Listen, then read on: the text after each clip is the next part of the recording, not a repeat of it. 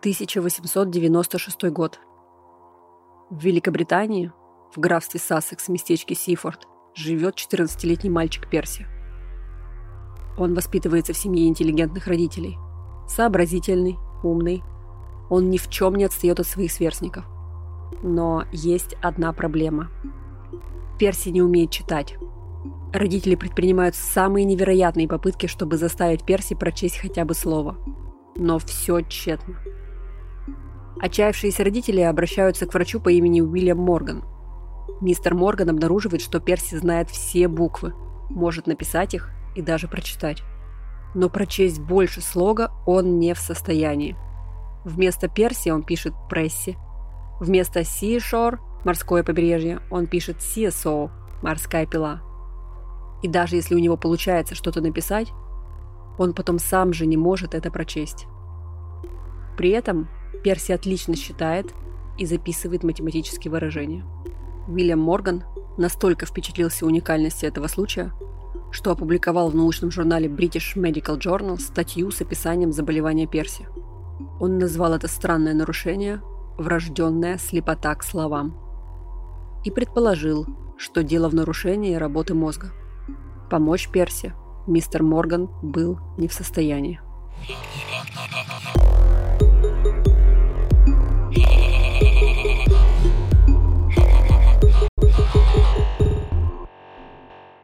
Всем привет! Это подкаст «Хакни мозг». Меня зовут Ольга Килина, я коуч-психолог, автор проекта «Завтрак с Килиной». Уже больше пяти лет я увлекаюсь тем, как работает мозг человека и тоннами читаю тематическую литературу. «Хакни мозг». Здесь мы будем вместе изучать, как устроен наш мозг, говорить о сложных вещах на понятном языке, с юмором и без нудятины. А еще будем стремиться внедрить эти знания в свою жизнь. Иначе зачем это все?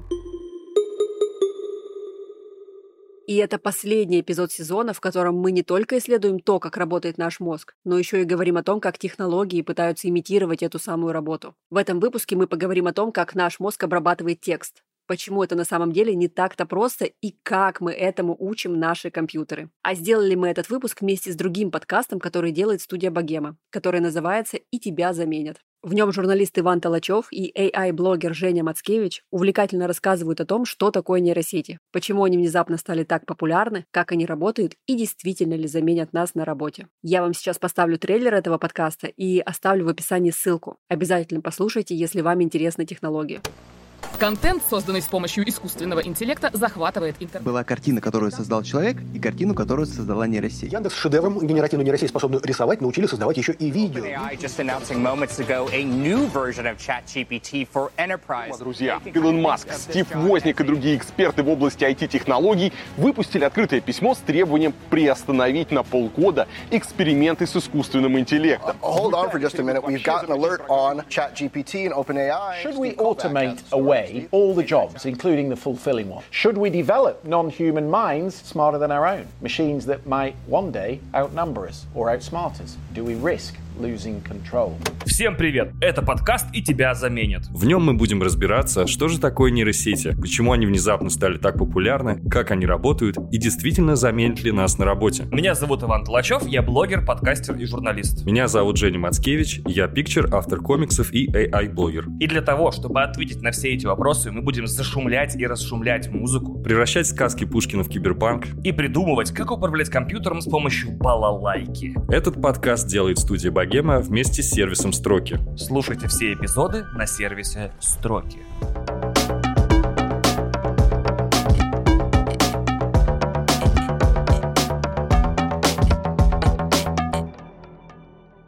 Мы редко задумываемся о том, как мы совершаем то или иное действие. Наши тела – это машины, в которых все шестеренки крутятся почти незаметно. Но когда заглядываешь внутрь механизма, изумляешься, сколько разных частей движутся внутри, когда мы делаем самые простые вещи. Ну, например, едим, идем, видим сны или, например, читаем. Благодаря достижениям науки мы неплохо изучили работу наших тел. И теперь точно знаем, в какие зоны мозга приливает кровь, когда мы открываем книгу. Давайте попробуем разобраться в этом сложном процессе. Смотрите, человечество умеет читать и писать всего около 5000 лет. В контексте эволюции это очень маленький срок. За это время не могло сформироваться ни нового биологического вида, ни стабильной передающейся из поколения в поколение и присутствующей у каждого человека мутации какого-нибудь нового гена. Поэтому человеческому мозгу приходится идти на сложные ухищрения, чтобы научиться читать. Когда мы видим слово на странице, наш мозг сначала анализирует визуальную информацию, а затем соединяет ее с тем, что мы знаем о слове. Ну, например, корова выглядит вот так, значит вот это звучит вот так. А затем происходит магия. Наш мозг в течение пары миллисекунд соединяет всю эту информацию с тем, что именно мы знаем об этой самой информации. Он анализирует и сравнивает, позволяя нам делать собственные выводы о прочтенном и, например, находить какие-либо ассоциации. Чтобы совершать такие сложные операции, наш мозг вынужден использовать сразу много разных областей. Те, которые предназначены для распознавания устной речи, те, которые нужны для моторной координации и те, которые нужны для зрения. Всего в акте чтения участвуют 17 областей мозга, причем некоторые из них участвуют в этом одновременно.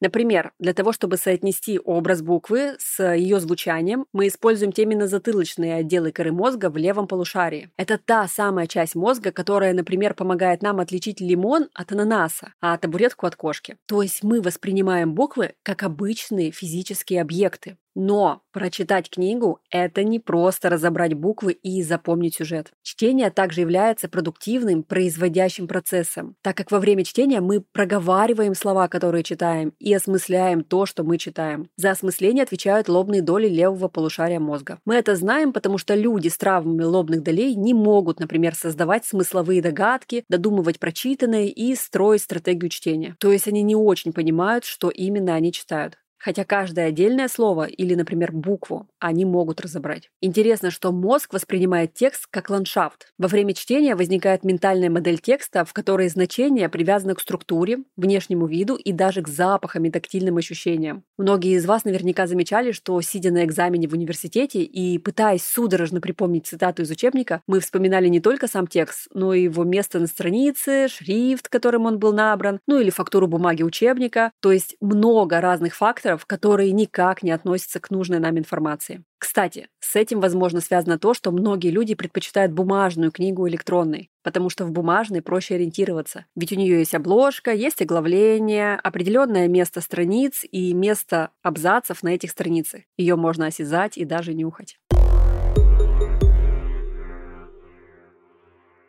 Что же было не так у мальчика Перси?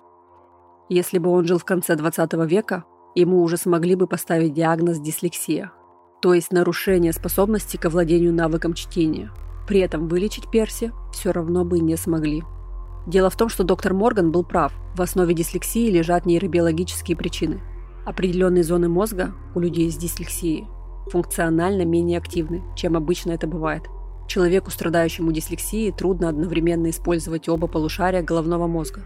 Причем в 2004 году Ученые обнаружили, что то, как именно нарушается работа мозга при дислексии, зависит еще и от языка, на котором вы говорите. К примеру, у китайцев, венгров и англофонов за развитие дислексии ответственны различные участки мозга. Это различие ученые объяснили тем, что при чтении буквенных языков мозг обычно в большей или меньшей степени обрабатывает информацию последовательно, в то время как при чтении китайских иероглифов, по большей части, требуется мгновенно распознать пиктографический образ.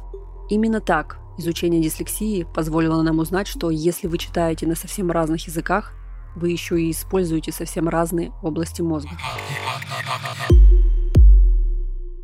Но если так сложно устроен наш мозг, и мы только последние годы начали разбираться, как именно он работает при чтении, то как мы учим читать наши компьютеры? Ведь уже есть нейросети, которые по тексту могут нарисовать картинку или ответить на ваш вопрос, или даже написать целый роман. Для того, чтобы компьютер понимал текст, используется много разных технологий. Основные две – это Word2Vec и LSTM. Сейчас расскажу, что это значит. Компьютер не умеет читать так, как это делаем мы. Для того, чтобы понимать текст, ему нужно все буквы и слова перевести в цифры, которые компьютер понимает. Технология Word2Vec как раз позволяет все слова в тексте превращать в вектора и наборы цифр и стрелочек, у которых есть какое-либо положение в пространстве. Эти стрелочки между собой расположены под каким-либо углом. Например, если они расположены под углом 180 градусов, то тогда эти слова не связаны вообще друг с другом.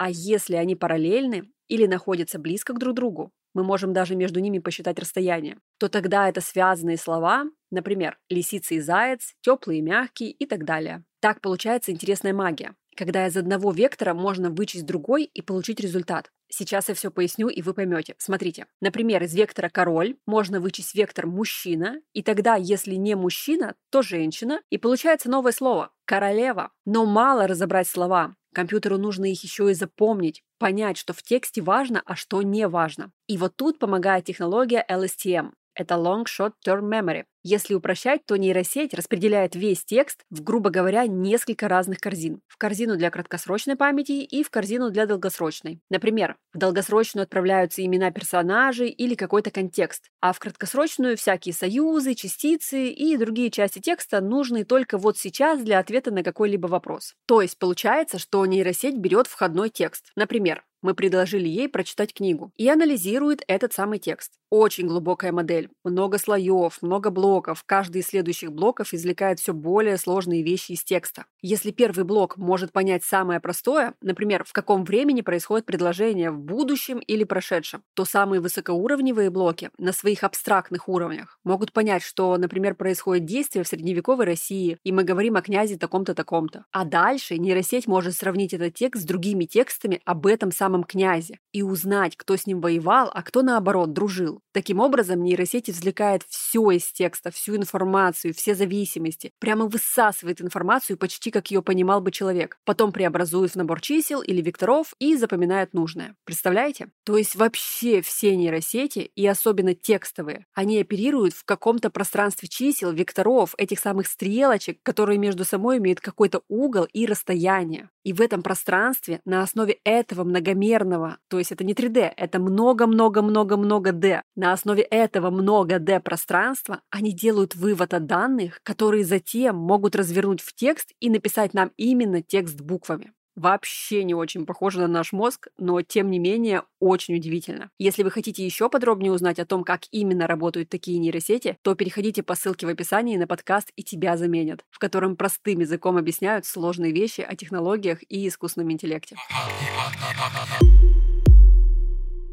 Так как за наше чтение отвечают сразу много областей мозга, а не какой-то отдельный ген или орган чувств, то, как именно мы читаем, очень сильно влияет на эту самую способность. И тут даже не нейросети, а в целом технологии играют огромную роль. Во время чтения глаза совершают так называемые прыжки и остановки. Остановка длится примерно 250 миллисекунд, и во время нее мозг воспринимает какое-либо слово. В 2006 году ученые обнаружили, что способ чтения с экрана совсем другой, не такой, как чтение из книги. Если книги люди читали линейно, то есть одно слово за другим, то теперь они стали пользоваться так называемым нелинейным чтением или F-паттерном. Это способ, который люди обычно просматривают веб-страницу. Они прочитывают заголовок или верхнюю линию, а дальше просто сканируют левую сторону текста, додумывая содержание правой. Это увеличивает скорость чтения, но ухудшает понимание текста. До появления электронных текстов мы читали линейно, и многим людям приходилось учиться скорочтению. А теперь ситуация поворачивается неожиданной стороной. Люди разучиваются читать линейно. Ученые предполагают, что это влияет на восприятие, увеличивает стресс и ухудшает запоминание текста. Как бы мы ни говорили об интуитивной навигации, интуитивной навигацией обладает книга, но не веб-страница или читалка.